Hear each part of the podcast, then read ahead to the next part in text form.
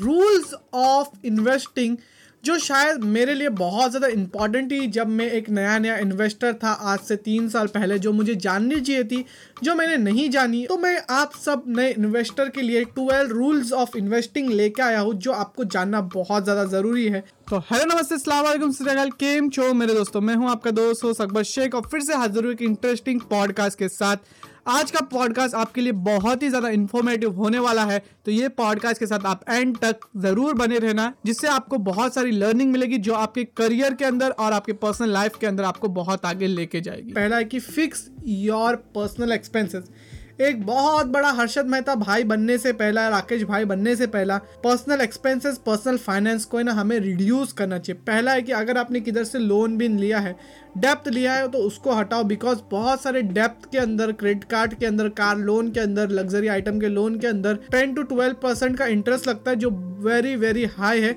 उतना रिटर्न मिलना बाहर से बहुत ज़रा मुश्किल हो जाता है कभी कभार तो आपको तो पहले तो अपना जो डेप्थ है, उसको क्लियर करना चाहिए, जो बड़े बड़े इंटरेस्ट है, उसको हटाना चाहिए बिकॉज़ वो आपका लॉन्ग रन में जो आपका रिटर्न मिल रहा है, उसको भी खा सकते हैं। सेकेंड है कि आपको एक एमरजेंसी फंड बिल्ड करके रखना चाहिए। अगर आप एक एमरजेंसी फंड बिल्ड करते हो ना तो कभी भी कुछ प्रॉब्लम आ जाए तो आपको अपने इन्वेस्टमेंट नहीं बेचने पड़ते हैं। आप अपने एमरजेंसी फंड से काम लगा सकते हो, लेकिन अगर आप अपना पूरा मनी इन्वेस्ट कर दोगे तो कभी भी कुछ भी प्रॉब्लम आए तो आपके अच्छे खासे इन्वेस्टमेंट जो कंपाउंडिंग की पावर से ग्रो कर रहे हैं, उसको आपको हटाना पड़ेगा, जिससे आपको डिमिनिशिंग रिटर्न्स मिल सकते हैं। तो ये दो चीज़ पे आप ध्यान देना। नेक्स्ट है if you don't understand an investment please don't invest in it देखो यार, मेरा थम रूल तो ये है इन्वेस्टिंग में कोई भी जगह पे इन्वेस्ट करने का कोई भी नई जगह रहे, चाहे एनएफटी रहे क्रिप्टो रहे मेटावर्स रहे, कोई भी जगह रहे पहले मैं अपना टाइम दूँगा वहाँ पे, उसके बाद ही मैं अपना पैसा लगाऊँगा। First give your time then invest your money कोई भी जगह पे आप पहले लर्न करो।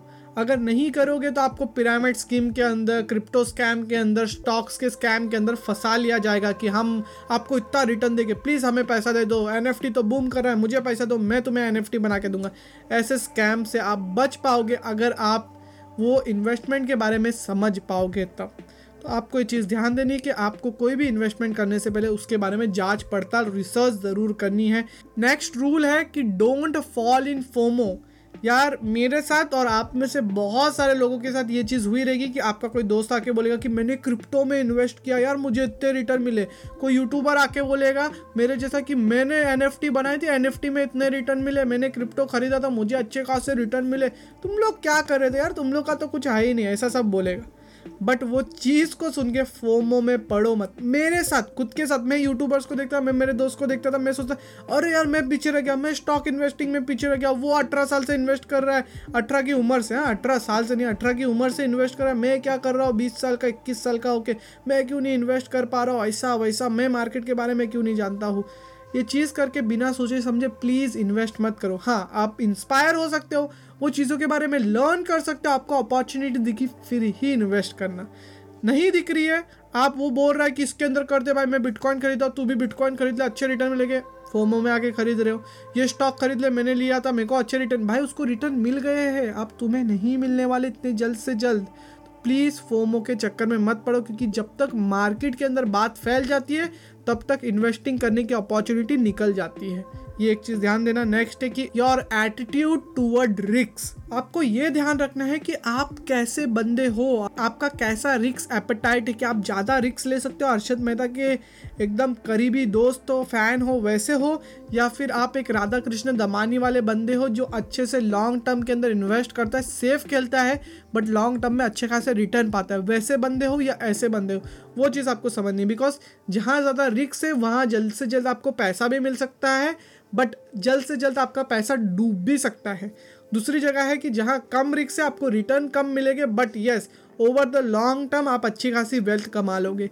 ये आपको सोच के चलना है कि आपको क्या चीज़ बेटर लगती है। नेक्स्ट रूल है कि learn regularly about financial knowledge या नॉलेज और अवेयरनेस इज़ एवरीथिंग अगर आप अवेयर हो अपने बारे में, अपने फाइनेंशियल गोल के बारे में, अपने फाइनेंशियल मार्केट के बारे में, आपको कोई भी स्कैम नहीं कर सकता है और आप लॉस से भी बच सकते हो।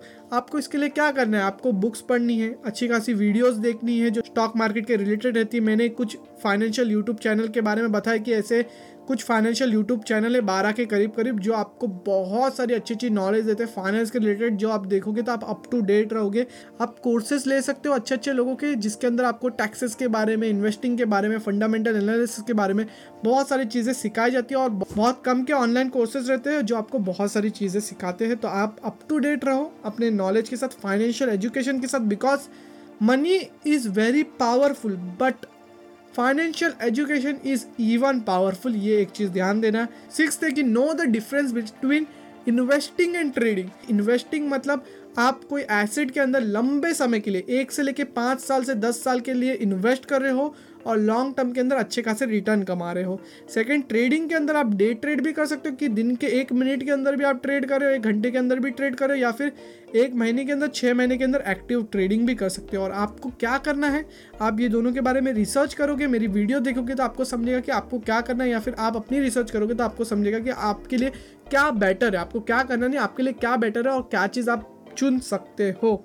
सेवेंथ रूल है कि इन्वेस्टिंग नीड फंडामेंटल एनालिसिस। मैं सोचता था कि मैं जो स्टॉक देखूँगा, उसके अंदर इन्वेस्ट करूँगा, भाई वो ऊपर जाएगा। बट इन रियलिटी आपको वो कंपनी के बारे में स्पेशली ध्यान देना चाहिए, उसकी एनुअल रिपोर्ट पढ़ने आना चाहिए, उनका फंडामेंटल एनालिसिस करना आना चाहिए, उनके पी रेशियो कैसा वर्क कर रहे हैं, उनका कैपिटल गेन क्या है, उनको कितना प्रॉफिट हो रहा है नेट प्रॉफिट क्या है लाइबिलिटीज़ क्या है डेप्थ कितना है, ये सब चीज़ों के अंदर ध्यान देना पड़ता है। उसके बाद अगर आपको कोई स्टॉक अच्छा लगता है, उसके अंदर अगर आप इन्वेस्ट करते हो तो आपको लॉन्ग टर्म के अंदर अच्छे रिटर्न मिलते हैं। आपको ध्यान भी रखना पड़ता है कि कैसी गवर्नमेंट पॉलिसीज़ इसको अफेक्ट कर सकती है? कितने सारे कॉम्पिटिटर है? कॉम्पिटिशन से बचने के लिए या कॉम्पिटिशन से आगे निकलने के लिए इन्होंने क्या क्या चीज़ें की है? वो, वो सारी चीज़ों का ध्यान आपको रखना पड़ता है अगर आप long term investing value investing कर रहे हो तो। और इसके अंदर आपको रिटर्न भी अच्छे खासे मिलते हैं। तो मेरे लिए तो था कि फंडामेंटल एनालिसिस सीखो जिससे आपको चीज़ें अच्छे तरीके से समझ में आएगी। आठवां रूल है कि start with index and mutual fund ये चीज़ मुझे पता नहीं थी। मुझे लगता था कि इंडेक्स फंड म्यूचुअल फंड तो एकदम ख़राब ही चीज़ है। सीधा स्टॉक के अंदर इन्वेस्ट करो, वो सबसे बेटर रिटर्न देगे। तुम दूसरे वॉरेन बफेट हो, तुमने दो चार बुक पढ़ ली, तुम तो बेटर हो गए। बट यार, अगर आप एक स्टार्टर इन्वेस्टर हो ना तो आपको पहले इंडेक्स फंड के अंदर इन्वेस्ट करना चाहिए, समझना चाहिए मार्केट कैसा लॉन्ग टर्म के अंदर करता है।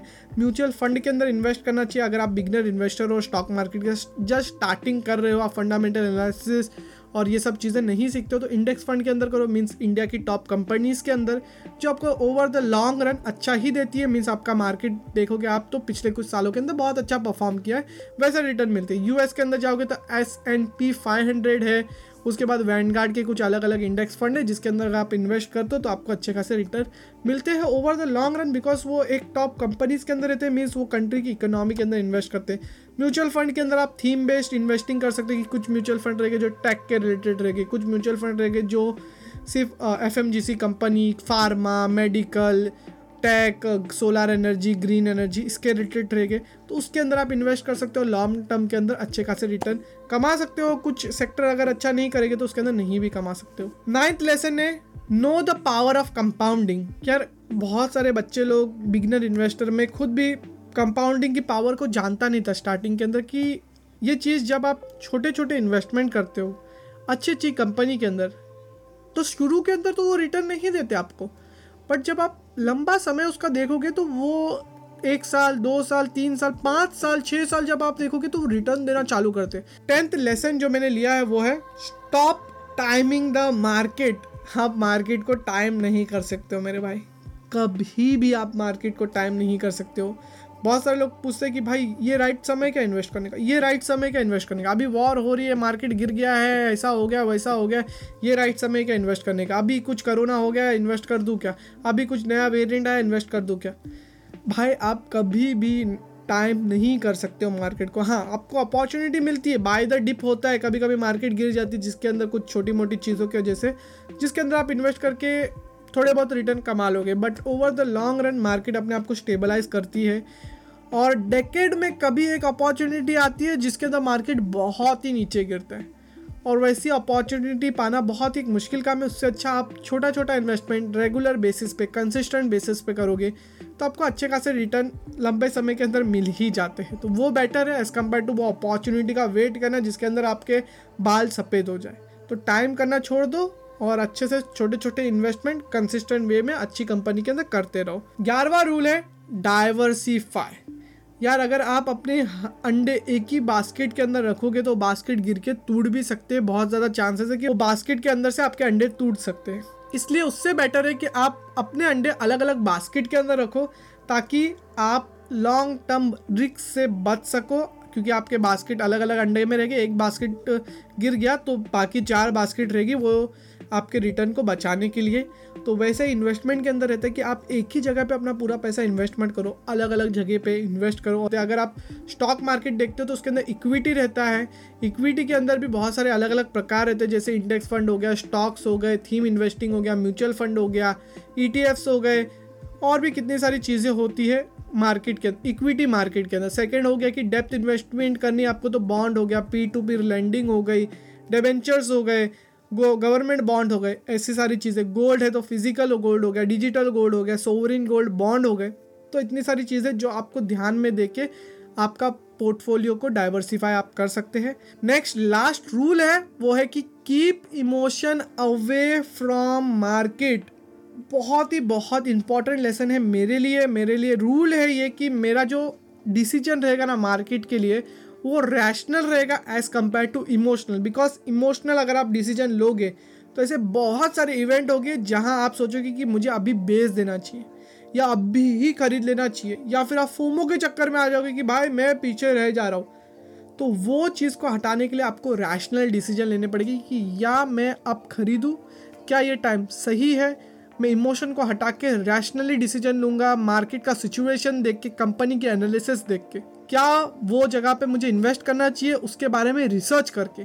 ये सब कब आएगा जब आप रैशनली थिंकिंग करोगे? और ये एक रूल आप अपने इन्वेस्टिंग करियर के अंदर बनाओ। ये सिर्फ़ मैं नहीं बोलता बहुत बड़े बड़े इन्वेस्टर इवन वॉरेन बफेट भी बोलते हैं कि अगर आपको मार्केट में इन्वेस्ट करना है तो आप, आपको अपने इमोशनल डिसीज़न को हटाना है आपको रैशनल डिसीज़न लेने हैं लॉजिकल डिसीज़न लेने हैं जो उस समय पे अच्छे रहे। बिकॉज़ बहुत सारे लोग क्या होता है कि तीन से पाँच साल कोई स्टॉक को होल्ड कर देते हैं, उसके लिए उससे बहुत ज़्यादा लगाव हो जाते फिर उसको बेचने का नहीं सोचते। कोई रियल स्टेट खरीदा तो उससे बहुत लगाव हो जाते कि नहीं नहीं, ये ये मैं प्रॉपर्टी नहीं बेच सकता, ऐसा वैसा।